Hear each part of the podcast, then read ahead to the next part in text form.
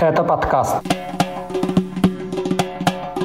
Похищение матери чеченских оппозиционеров, шантаж блогера обнаженными снимками сестры, обстрел дома приближенного Кадырова в Ингушетии и вопросы к бюджету Чечни. Об этом в 64-м выпуске подкаста «Кавказ.Реалии» о главных событиях на Северном Кавказе за неделю. Этот выпуск проведу я, Катя Филиппович. Привет!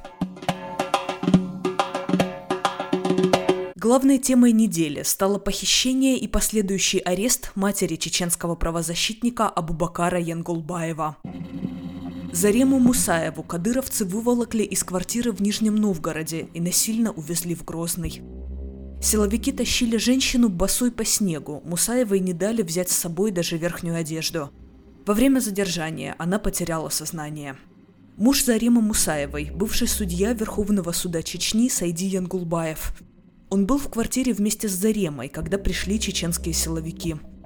Поскольку судейский статус Янгулбаева обеспечивает ему неприкосновенность, задержали только Мусаеву.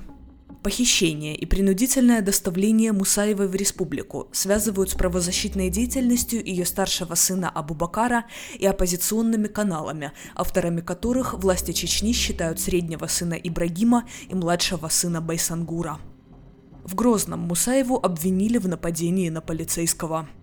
Санкции по административной статье о мелком хулиганстве предусматривают штраф от 500 до 1000 рублей или административный арест до 15 суток. В итоге суд вынес Мусаевой максимально строгое наказание. Изначально чеченские силовики заявляли, что она якобы проходит свидетелем по делу о мошенничестве, хотя, по словам ее сына, не имеет никаких связей с Чечней с 2017 года, когда семья была вынуждена уехать из республики из-за преследования властей. Ее сын Ибрагим провел 1,5 года в подвале базы СОБР «Ахмат» в Грозном. Его обвинили в разжигании вражды из-за паблика, в котором он писал о военных преступлениях федеральных войск в годы войны в Чечне. Однако правозащитники указывали, что истинной причиной преследования стала критика главы Чечни Рамзана Кадырова. В Чечне к Мусаевой не допустили адвоката. Уже несколько дней ее родные не знают о ее местонахождении. Вот что об этом деле рассказывает старший сын Заремы Абубакар. Что самое важное, это нападение, о котором заявляют эти люди, оно могло, то есть, получается, по их риторике произошло в пути, да, либо при задержании. Но это уже другая территориальная юрисдикция, и это другая территориальная подследственность. В Чечне ее никто привлекать к ответственности не мог. Новый виток преследования семьи связан с тем, что чеченские власти считают сыновей Сайди и Заремы авторами оппозиционного телеграм-канала «Адат», в котором публикуются критические посты о Кадырове и его приближенных. Часть ресурсов движения «Адат» была заблокирована в России решением заводского суда Грозного. Среди поводов для блокировки заместитель прокурора Чечни назвал публикации про преступный кадыровский режим. После похищения Заремы Рамзан Кадыров объявил семью Янгулбаевых сторонниками террористов. Обвинил их в организации нападения на бывшего чеченского силовика в Турции и заявил, что одобрит их убийство при задержании. Абубакар Янгулбаев обратился к президенту России Владимиру Путину с просьбой отреагировать на заявление главы Чечни. Заявление Кадырова в Кремле назвали личным мнением. После прямых угроз Сайди Янгулбаев вместе с дочерью Алией уехали из России из-за опасений за свою безопасность. Европейский Союз призвал власти России освободить Мусаеву и положить конец преследованиям в Чечне. Чеченский оппозиционный блогер Хасан Халитов заявил о похищении младшей сестры Хасимы и шантаже со стороны властей Чечни. По словам Халитова, ему прислали фото обнаженной родственницы и потребовали прекратить критику в адрес руководства республики. В противном случае шантажисты угрожают опубликовать снимок замужней чеченки в интернете. В шантаже фотографиями Халитов обвиняет Резвана Кудузова, который занимает пост помощника председателя парламента Чечни. По словам блогера, снимки, а также угрозы и оскорбления были отправлены с телефонного номера, принадлежащего Кудузову. От живущего в Турции Халитова требуют прекратить критику чеченских властей. В Грозном заявление блогера никак не прокомментировали, однако в одном из инстаграм-эфиров председатель парламента Чечни Магомед Даудов ясно дал понять, что сестра Халитова действительно была похищена. Вскоре после заявлений Халитова о похищении родственницы и шантаже в провластных чеченских инстаграм-аккаунтах появилось видео с его сестрой. На этих кадрах Хасима говорит, что с ней все в порядке. На видео также присутствует брат Халитова, он просит блогера оставить их в покое.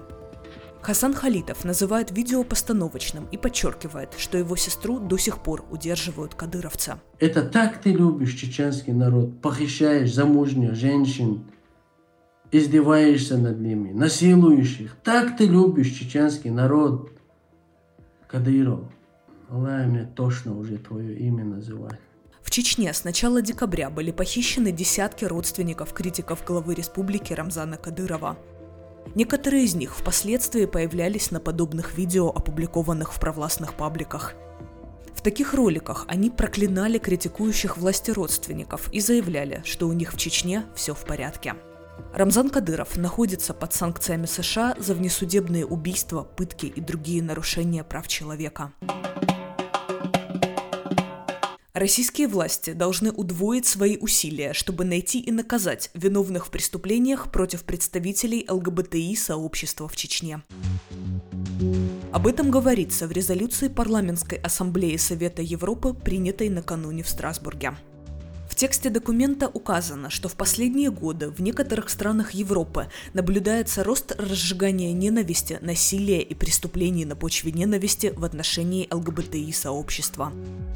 Рекомендации для российских властей выделены в отдельный параграф. В докладе, сопровождающем резолюцию, отмечается, что за последние десятилетия нигде в Европе не применялось более ужасающего насилия в отношении ЛГБТИ, чем в спонсируемых государствах атаках в Чечне.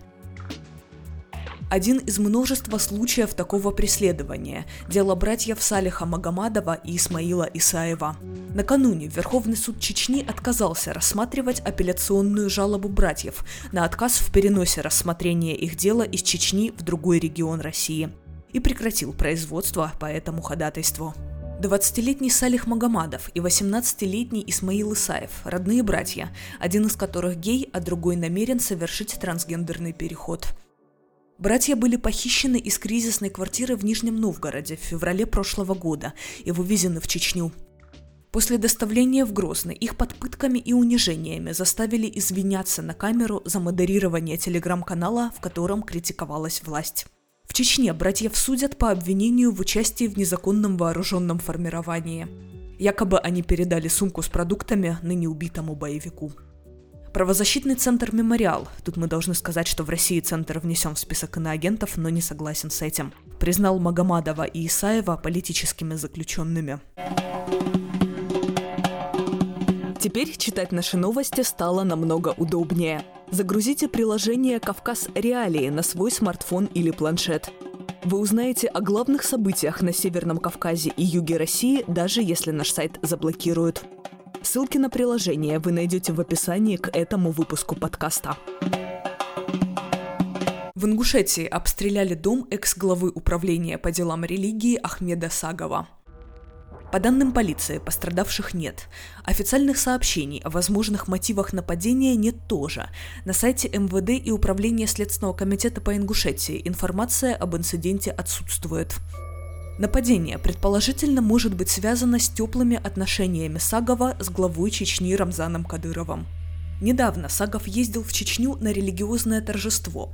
Позднее он заявил, что ингуши завидуют порядку, установленному в соседней республике. В середине января гости из Ингушетии приезжали на свадьбу в Грозный.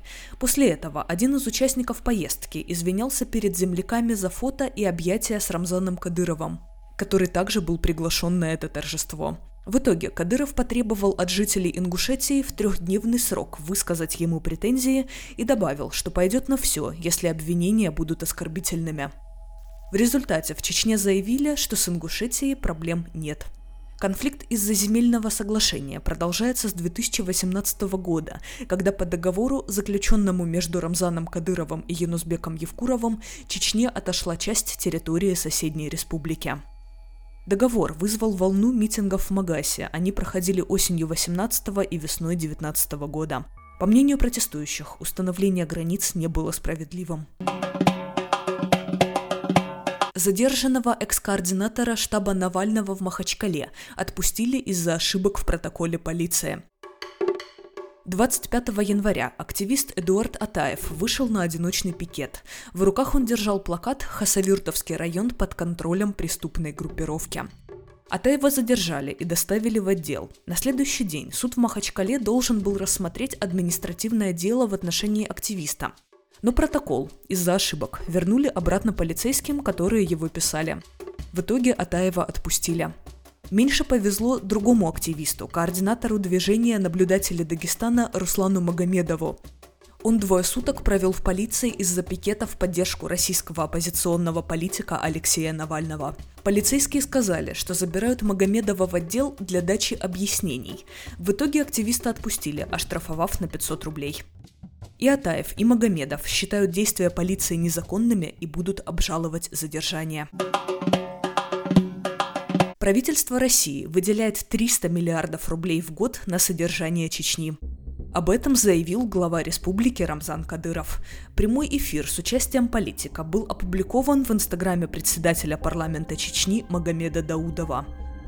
Большая цифра привлекла внимание СМИ, и Кадырову пришлось выступать с пояснениями. Он опубликовал пост, в котором фигурирует еще более крупная сумма – 375 миллиардов рублей. По словам Кадырова, это полная цифра всей бюджетной системы России на территории Чечни. И речь о федеральном содержании республики, а не только о консолидированном бюджете региона. Так написал Кадыров в своем телеграм-канале.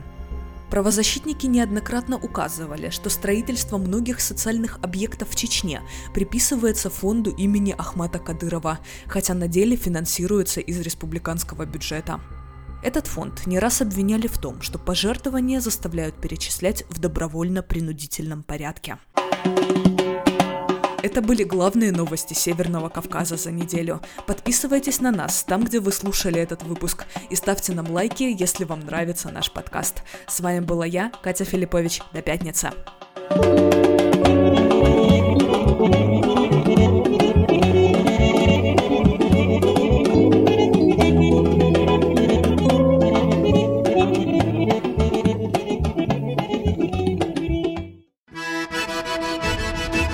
Салам алейкум! Здравствуйте! У микрофона Майрбек Вачагаев, и я представляю вашему вниманию подкаст «Хроника Кавказа».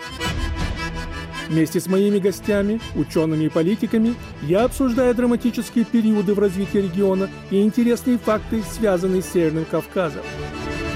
Слушайте подкаст «Хроника Кавказа» с Вачагаевым на любой удобной для вас аудиоплощадке.